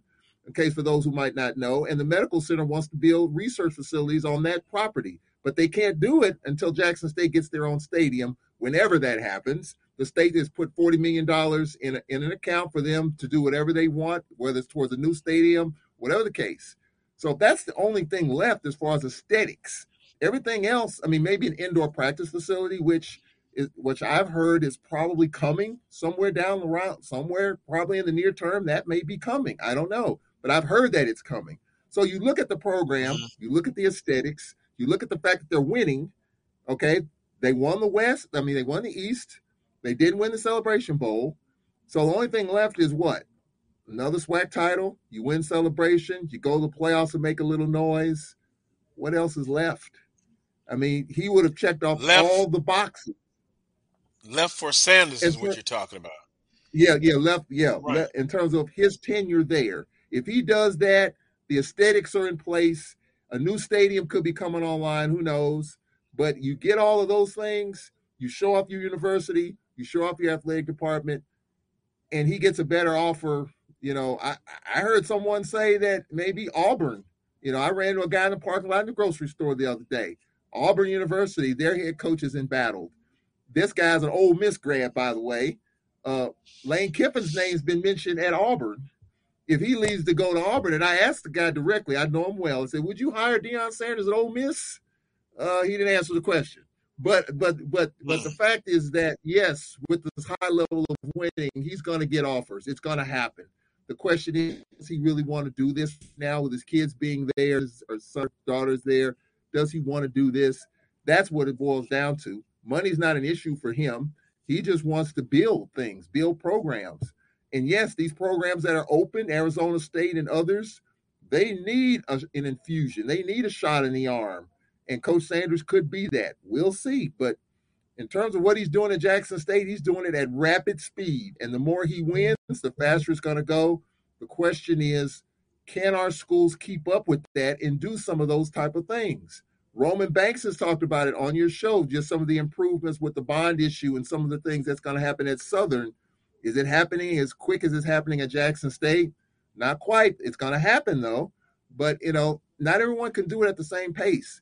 He just happens to be doing this, and Jackson State administration and AD Ashley Robinson, they're making this stuff happen pretty quickly. But not every school, not every AD can make it happen as quickly as what Coach Sanders has made it. So that's what's got people spooked. That's what got coaches spooked. And I get it. I understand it. It's just a matter of you doing what you can do with your administration and your president and AD to try to get the best that you can, to get the best talent that you can, to be able to compete with what's happening at Jackson State right now. Well, I don't I don't know if I can agree with coaches are spooked. I think it's more of the fan bases. And um, just talking to some coaches off the record, they're they're competitors. They want to win. They were winning before Coach Sanders got here. I think it's more of the the the the, the fans and the and the alumni because it, we're in this society now where they want to win and they want to win now. But there's always a process. Yeah. And, and to be honest with you, just my opinion, some may agree, some may disagree. His name and what he's done, his name his name is moving some of these projects to, to come online a little bit quicker. His name, two, he's Jackson State is winning. And three, when you're winning, it's amazing how things just seem to be uh, come easier. But as a each institution, all of us could use more resources, practice facilities, right? Uh, what else you hear? Nutritional um, personnel, nutritionists for each and every sports. But guess what? That's what happens on the highest level. So I think you have to know your place. know where you are. Everybody can't do it at the same pace. But what you can do is have a solid foundation. And look, what people are talking about now, and, and, and to a sad point, we were talking about that 20 years ago, 30 years ago, but we're still talking about it now. You just have a new group of people that are coming in and they're saying, we need to do this, we need to do that. And, and, and they're right as far as facilities and coaching. But yeah, every coach that I've talked to, they're competitive. They're not spooked. They want the resources. They want uh, more money to be able to pay assistant coaches, position coaches, all of that. It, it's a business. That that's the thing now. Athletics is a big time business. But no, I, I'm not going to agree that the coaches are spooked. I'm going to say that yeah, the fans are spooked because they want that quick gratification. And believe it or not, if something happens and they go on a two year losing streak where Coach Sanders is here, I know some will say that's not going to happen, but it's a possibility. Could, then those yeah. same fans will turn on you. So it, it's the nature of, of the beast. But um, go ahead. But let me ask you this question, Carlos. Okay, so if fans are spooked, what's going to happen? Fans are spooked. They're gonna they're gonna send text and emails to the AD, the provost, and the president, and that stirs the pot mm-hmm. up some when that happens. When you get spooked, you know you can't get to the head coach, but you're going to get to the, the boss of the head coach, the ads and the presidents and the boards. Southern has a board. Mm-hmm. So if if Dooley doesn't win at the level that they feel like they should be winning, what do you think's going to happen? they're, they're gonna they're gonna you know Roman Banks is gonna get texts and calls and emails, and then the, and then the pocket stirred up. Let hey, what are you gonna do? You know, you got Jackson State way up here, and you're still kind of stuck in the middle. So either they're gonna run away with it, or you gotta speed it up. What what do you do? You can't control what Jackson's gonna do, but what do we need to do? What can we do? What has to happen? And that's that's what happens. Yes, you're right. The fans do generate this narrative but what fans do is what? They're gonna they're gonna make calls and text and inquiries to the powers that be to try to speed up something, to get something going right here and right now. And it doesn't happen right here and right now, but that's kind of what fans fans want to see immediate change. They're like, well, if Coach Sanders, and you're right, his name is carrying a lot of weight. But mm-hmm. what can what can the Jaguar Nation do? What can Roman Banks do? What can Dooley do? What can Tony Clayton do? I mean, I'm, I'm throwing it out there. Uh, joke, yeah, yeah, don't, don't, don't mention that name. He, he, he, he's no longer he's no longer on the board, but I, I, I agree. But I'm just I'm just saying he could probably make a phone call or two. I, I, I agree. He's not on the board anymore, but he can still he can still but he can still do some things. But but but my point is, when you have this type of thing right now, people are like, well, what can we what can we do to get there? What can what can my school do Support. to help get to kind of where Jackson State is wh- where it is right now? What can we do? They got a sand pit, they got an improved meeting facility, improved facilities, and we're still where we are. What needs to be done to even make it even closer to what it is to what they've got going right now? I think that's that's that's a that's a key point to me. Well, I think you continue to support. You really do um, and we've we've we've heard and we've had the conversation about alumni and supporters. They can do more, but now as far as facilities, yeah, they've had some progress to come online. But I'm sure if you ask Coach Sanders, he wants more. He he wants more done. And then we're we're talking about moving. When I say we, I don't like to say we, but the conversation is about moving up as a conference to FBS. I think we got a long ways to go. Even with Jackson State, I think we got a long ways to go. We're not, we're, and I said again, we we're not ready for that. It's other things that we don't look at: scholarships, more scholarships, insurance to the athletes. It's a lot more. And then, as much as we talk about, and we can't compare oranges to apples, but the bigger schools, their fans complain locally. I listen to shows LSU, even when it win, they complain. I'm not talking about that. but they're not talking about, and some again, to have that thought in your head after one game. We talk about Coach Dooley now, but you still got more games. What what happens if they run off seven or eight wins in a row? You know, teams that are winning, what if they go on the streak? Well, I wouldn't go that far because Coach Dooley is kind of a quiet, quiet, reserved guy. But um, I, I think I think as a conference, we need to, and I, and I know Dr. McCullough them, I've heard they have a plan to address that when the time comes. But let's just try to be the best that we are now. Do we need work to be done? Yes. You know, I the record against FCS opponents is not good. But hey, kudos to Alcorn State. You know, Grambling State put a, a good old fashioned whipping on Northwestern State. Those are the kind of games that you have to continue to play and have success. Now, Charles, we didn't get into our picks, so we we, we need to, to, to get into our picks. Um, Mississippi Valley State at Jackson State, easy. Jackson State wins it. Yeah, Jackson Jackson State wins it. All right, we're gonna move on. Grambling State and Bethune Cookman, they, they, they've kicked it off already. Bethune is tough at home, I would think. Um, who do you like in this one? I, I like Bethune Cookman. I like what I saw from them last year. Um, I think Coach Sims has got that thing pointed in the right direction. It's still a struggle for Grambling right now. Good first half, but they got to build on it. Um, I've got I've got Bethune Cookman winning down there. Well, I'm going to take the opposite view, as much as it pains me. Grambling State. I, I, I think last week they they they saw they were able to do some good things and compete for half, and then it got away from them. I, I think they learn a lesson, and they make adjustments, and they come in and win a close one. How about that one? Um, Texas Southern University, Texas San Antonio.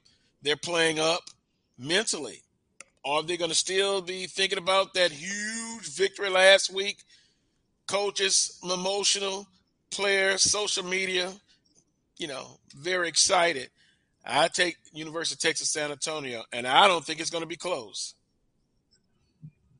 Yeah, I think um, I think until Texas Southern's hitting them out early, then it's going to be over early. Um, and I think they're going to be riding high. They feel like they can compete uh, for time, but I think it's just too much. I think emotionally, Texas Southern might be a little spin a little bit after that big win.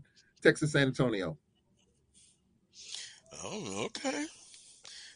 That's no no surprise there. Alabama and them and Florida and them. I, I, think it's the game of the week in the conference. Uh, FAMU had a rough early beginning with off the field issues, on field issues. Do they uh, did they recover from the, the Jackson State uh, beating? And then they struggle against a very good Albany State team. That boy, they probably could move up if everything gets right uh, to Division One on all levels. Uh, Alabama A&M struggling, some slight improvement. They've played up a couple of times. FAMU is at, is at home, of course. I'm gonna take the home team, and I think both teams going to want to make it a track meet. But I think FAMU get gets gets it done over Alabama A&M. Yeah, I'm not. I'm not impressed with anything A and M has done right now. I mean, they played Troy tough. Uh, maybe their defense is a little bit better, but offensively, still a work in progress.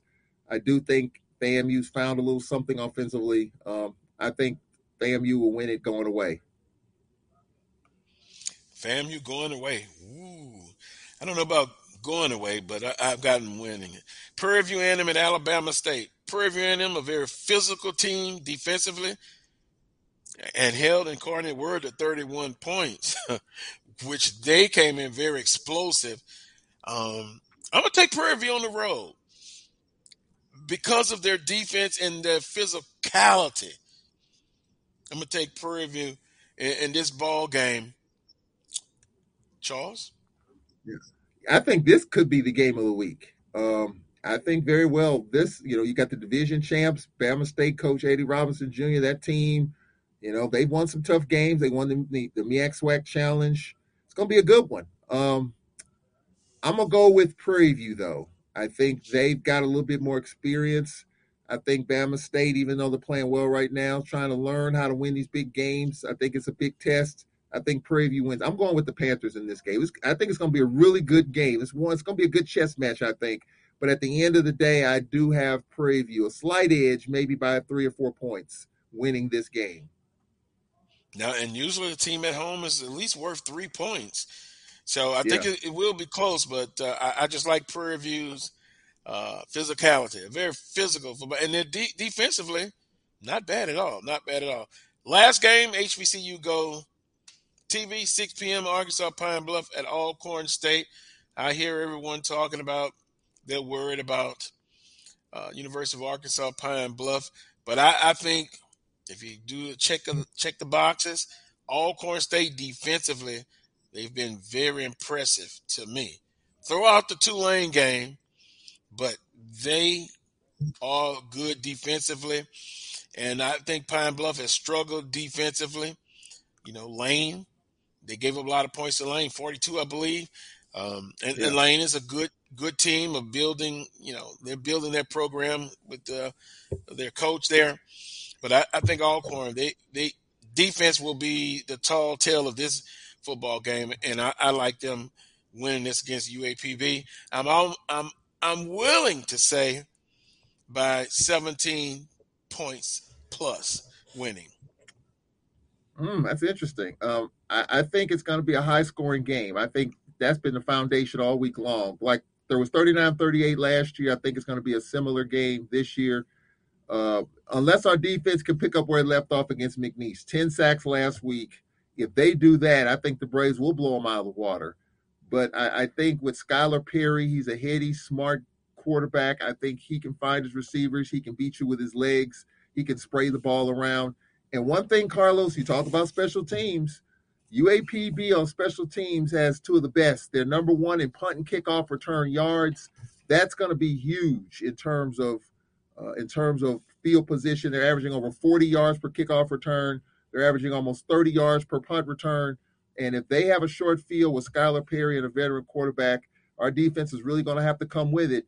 But we're going to be minus KJ Kinsler on the back end for the first half.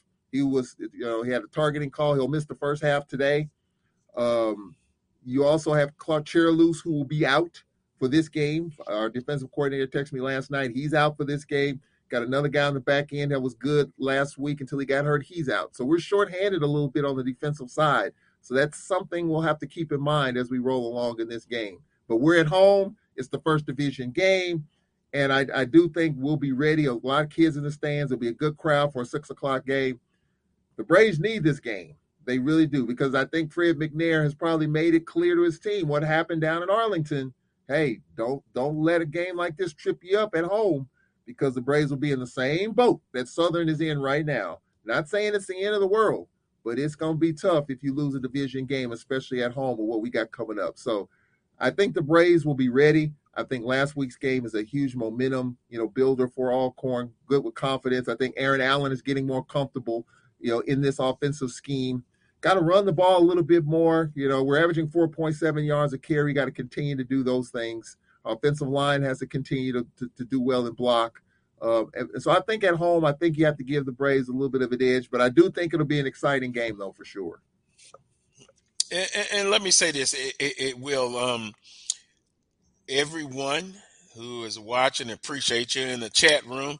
Interesting conversation going on. Theo Quest, good afternoon. Now, uh, Chuck Hunt, appreciate you.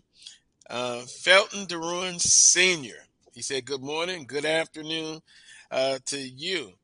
Of course, uh, let's see. Aaron Ross, that's my cousin. Hey, cuz. Uh, I'll deal with you later, cuz. oh, wow. My nephew is watching. Terrell Brown, the bad boy. He's a bad boy of the Brown clan. He disagrees with everything I say. I guess that's a good thing, Charles. Michael Cavalier, by the way, we're to talk uh, just briefly, real quick, about the Saints and, and their game against the Carolina Panthers. For personal reasons, I want the Saints to whoop up on Carolina. Uh, Michael Cavalier, appreciate you watching. Albert Turner, good afternoon. James Walter Hill, Walter Hill Jr., appreciate you uh, watching. Greg Johnson, appreciate you. Uh, w. Sherman Miller, Alcorn Night, appreciate you watching as well. Troy Franklin, who else? Derek Carson, appreciate you uh, watching. Charles, the Saints, and uh, I'm going back to the theme again. Maybe, maybe I should just don't look at social media. It's important. it's a good thing. But now Winston, who's uh, Jameis Winston, who's playing with uh, four fractures in his back, uh, they lost to Tampa Bay. It was a melee, just bad. And we know who the culprit is. Number 13 for Tampa Bay is always doing some shenanigans. We'll see you again. We will see you again. But um, all that to say this a lot of people want to replace him. The backup quarterback is the most popular guy for the Saints. But defensively, Charles, they played very well. It was 3 3 at, at, the majority of the game, and then it got away from them. But uh, fan bases are brutal these days, I guess. Instant yeah. gratification, one loss, one and one, a big yeah. game tomorrow against uh, Carolina. And by the way, your team, they got spanked the first game. There's still a lot of football left to be played. I'm I'm gonna be uh, uh where, where where where do I want to start? Do I want to start with the Rams don't, or do I want to start with the Saints? Let me let me. Don't tell me you're gonna be first. brutally honest. I'm, I'm, gonna be brutally honest on both. On, on look, I'm a Rams fan, true and blue, but you know, just let's just let's just put the Rams on the shelf for right now. Let's talk about the Saints you know, for Jameis Winston, I mean, the couple of picks that he had, that pick six was really brutal. And, you know, you, you did have Kamara last week. That was huge. Um, Jameis is one hit away from, you know, it may be over. I'm not saying that. I hope that doesn't happen. But, you know, when you have that happen with his back and all that, that's not good. And so the Saints got to figure out a way. They got to run the football. Um, defense hung tough. They can hang their head on that. But if they don't get this game tomorrow, because you don't know what you're gonna get from Baker Mayfield. I mean, Baker is Baker is Baker. I mean, you know. So I, like I, I like him.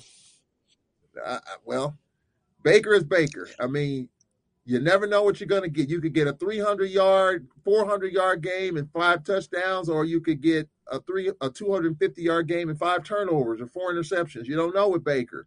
Got a new lease on life in Carolina.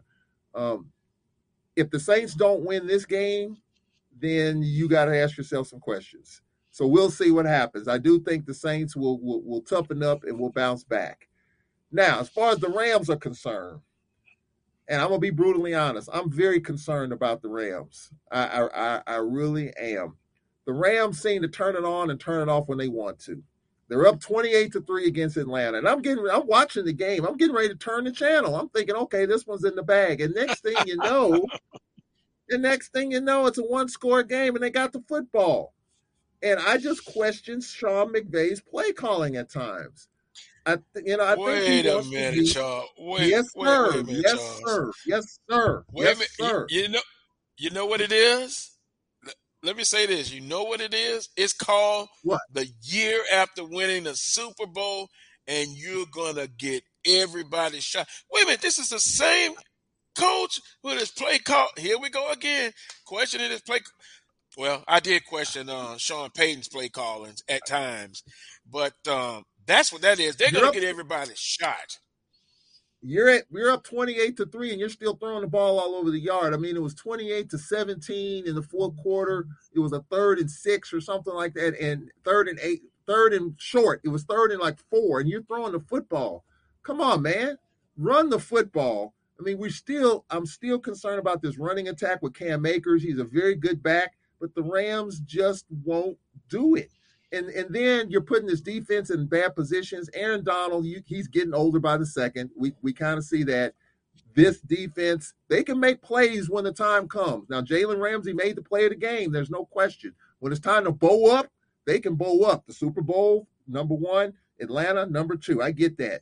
But why are you making it so hard on yourself? You're up 28 to 3. It should have been 28 to 10, maybe 28 to 17. I think I think the Rams turn it on and turn it off when they want to. I think when they shut it down, they shut it down. You know, they shut it down. So I'm concerned. I'm concerned. They got Arizona coming up. You saw what you saw what Arizona did against the Raiders. Come on now, let's let's let's not fool ourselves here. If the Rams play around with it like they did in the second half against Atlanta, they're going to lose tomorrow. So I'm being brutally honest. I love my Rams. I'm gonna stick with them, but a lot of stuff has to change. And I think the, I think Sean McVay gets too cute sometimes with his play calling. He's a great play caller, dynamic. But you know, there's another play caller we had who coached for the Rams. His name was Mike Martz. The greatest show on turf with Kurt Warner and Isaac Holt and Marshall Faulk and all of that. And sometimes Mike Martz got too doggone cute, trying to show off that he can score 50 points a game. You don't need that. You're not going to do that every week. Run the doggone football. Take time off the clock. That's what the Rams could have done. That's what they should have done. They didn't do that. They allowed Atlanta to get back in the game. Marcus Mariota making plays, and he did it against the Saints. They just couldn't finish the game. Come on now, you got Kyler Murray, who the Rams haven't been able to catch yet. So come on, let's let's call it what it is. I love my Rams. I want to see them win, but I am very concerned. Their punter, their punter got banged up last week. That's going to be something we might have to look at. But I am very concerned about the Rams. Super Bowl champs, that's over with. That's done.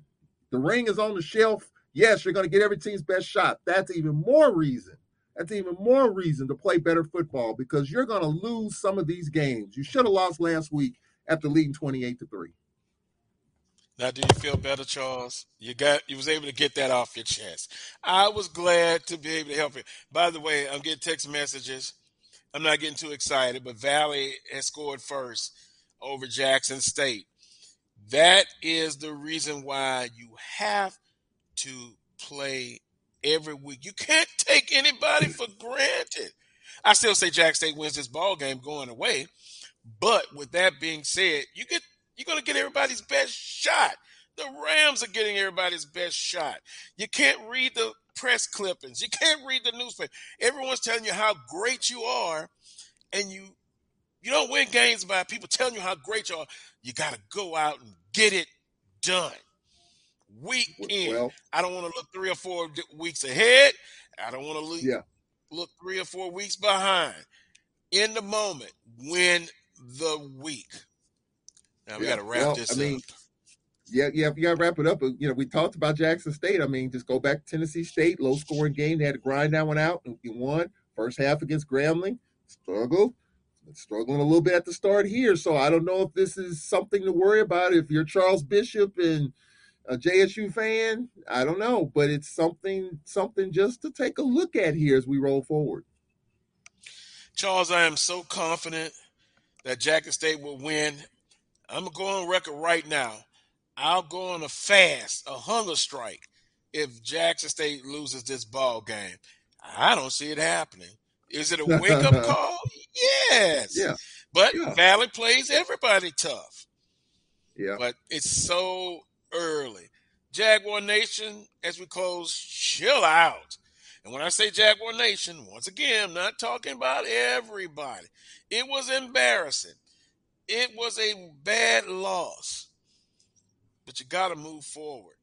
And again, yeah. when you go on social media, you can you it, constructive criticism is all right. Yeah. But when you talk silly things about replacing a coach, and it was a few of them, after one game, you're silly. You're really silly. And yeah. remember the example I gave the Odums' disciples. And I call you because you still, I talk to you every other day. You're still there. He's gone. Don't worry about it anymore. He had a good record. He did well, but he didn't start well. So remember that example, four and five that first year. Next two years, you get to the SWAC championship and of course that was Stump Mitchell's talent. Of course, um, let's put that caveat in there as well. But the the the moral is stand by these kids and the student athletes. And at the end of three or four years, you take a look back and see where you're at. If it's a, a championship, a winning record, then you make a decision as administration. But Charles, you talked about fans and how they are. They can make calls and stuff but ultimately it goes back to the athletic director who made the call, who made the decision. And I still, oh, Melanie, I don't know if you can put up the graphic, but I still trust in Coach Dooley. I'm still supporting him and that staff and the young men. Hey, it hurts, but overcome adversity. That is the big thing. That is the big thing. He, he's the right man for the job, Carlos. I mean, I know right now we're in this moment and we're still fans are still stewing about losing to Texas Southern last week. You know, you'll have to get over that. But I still Yeah, think that. I do believe Dooley is the right guy for the job. It was a bad day at the office. They didn't score. The defense held tough. They got to make corrections and adjustments because you got a tough two games at home. And sometimes, Carlos, those are the toughest games coming off a loss like this because now there's pressure to win at home because the assumption is you're supposed to win at home. You don't assume anything in sports because I guarantee you, whatever, regardless of what happens with Pine Bluff today here, they're going to be ready to play next week. And in two weeks, we're going to be ready to play. Uh, when it comes in three weeks, we're going to be ready to play when we go down there because you all beat us at the horn last year. So you can't take anything for granted. You got to play. Even so, and Carlos, you talked about it with Southern baseball, just the pressure of playing at home and winning at home. Coming off a loss like this and coming home, you know, it's going to be a lot of thinking going on, you know, with the players. And when you play sports and you're thinking instead of reacting, that's tough. So this is this is a critical this is an important time. I said critical, but it's important for Southern to get back on track. We'll see. But it's definitely, you know, you got to move past this. A tough game for Dooley, and you've got to get past this, and I think they will. One week at a time. One week at a time. On that note, want to thank uh, Charles Evan, the guest here. We only had one, um, but we appreciate him. Also, Melody, uh, producer. We appreciate appreciate her as well, and everybody who watched on today's Carlos Brown show. Make sure you tune in every Saturday, most of the time, at 11 a.m. to 1 p.m. Central Standard Time, right here on the Black College Sports Network. Uh, subscribe, share, like Black College, College Sports Network, Carlos Brown Show on all social media platforms. Until next Saturday at 11 a.m., as always, peace and God bless.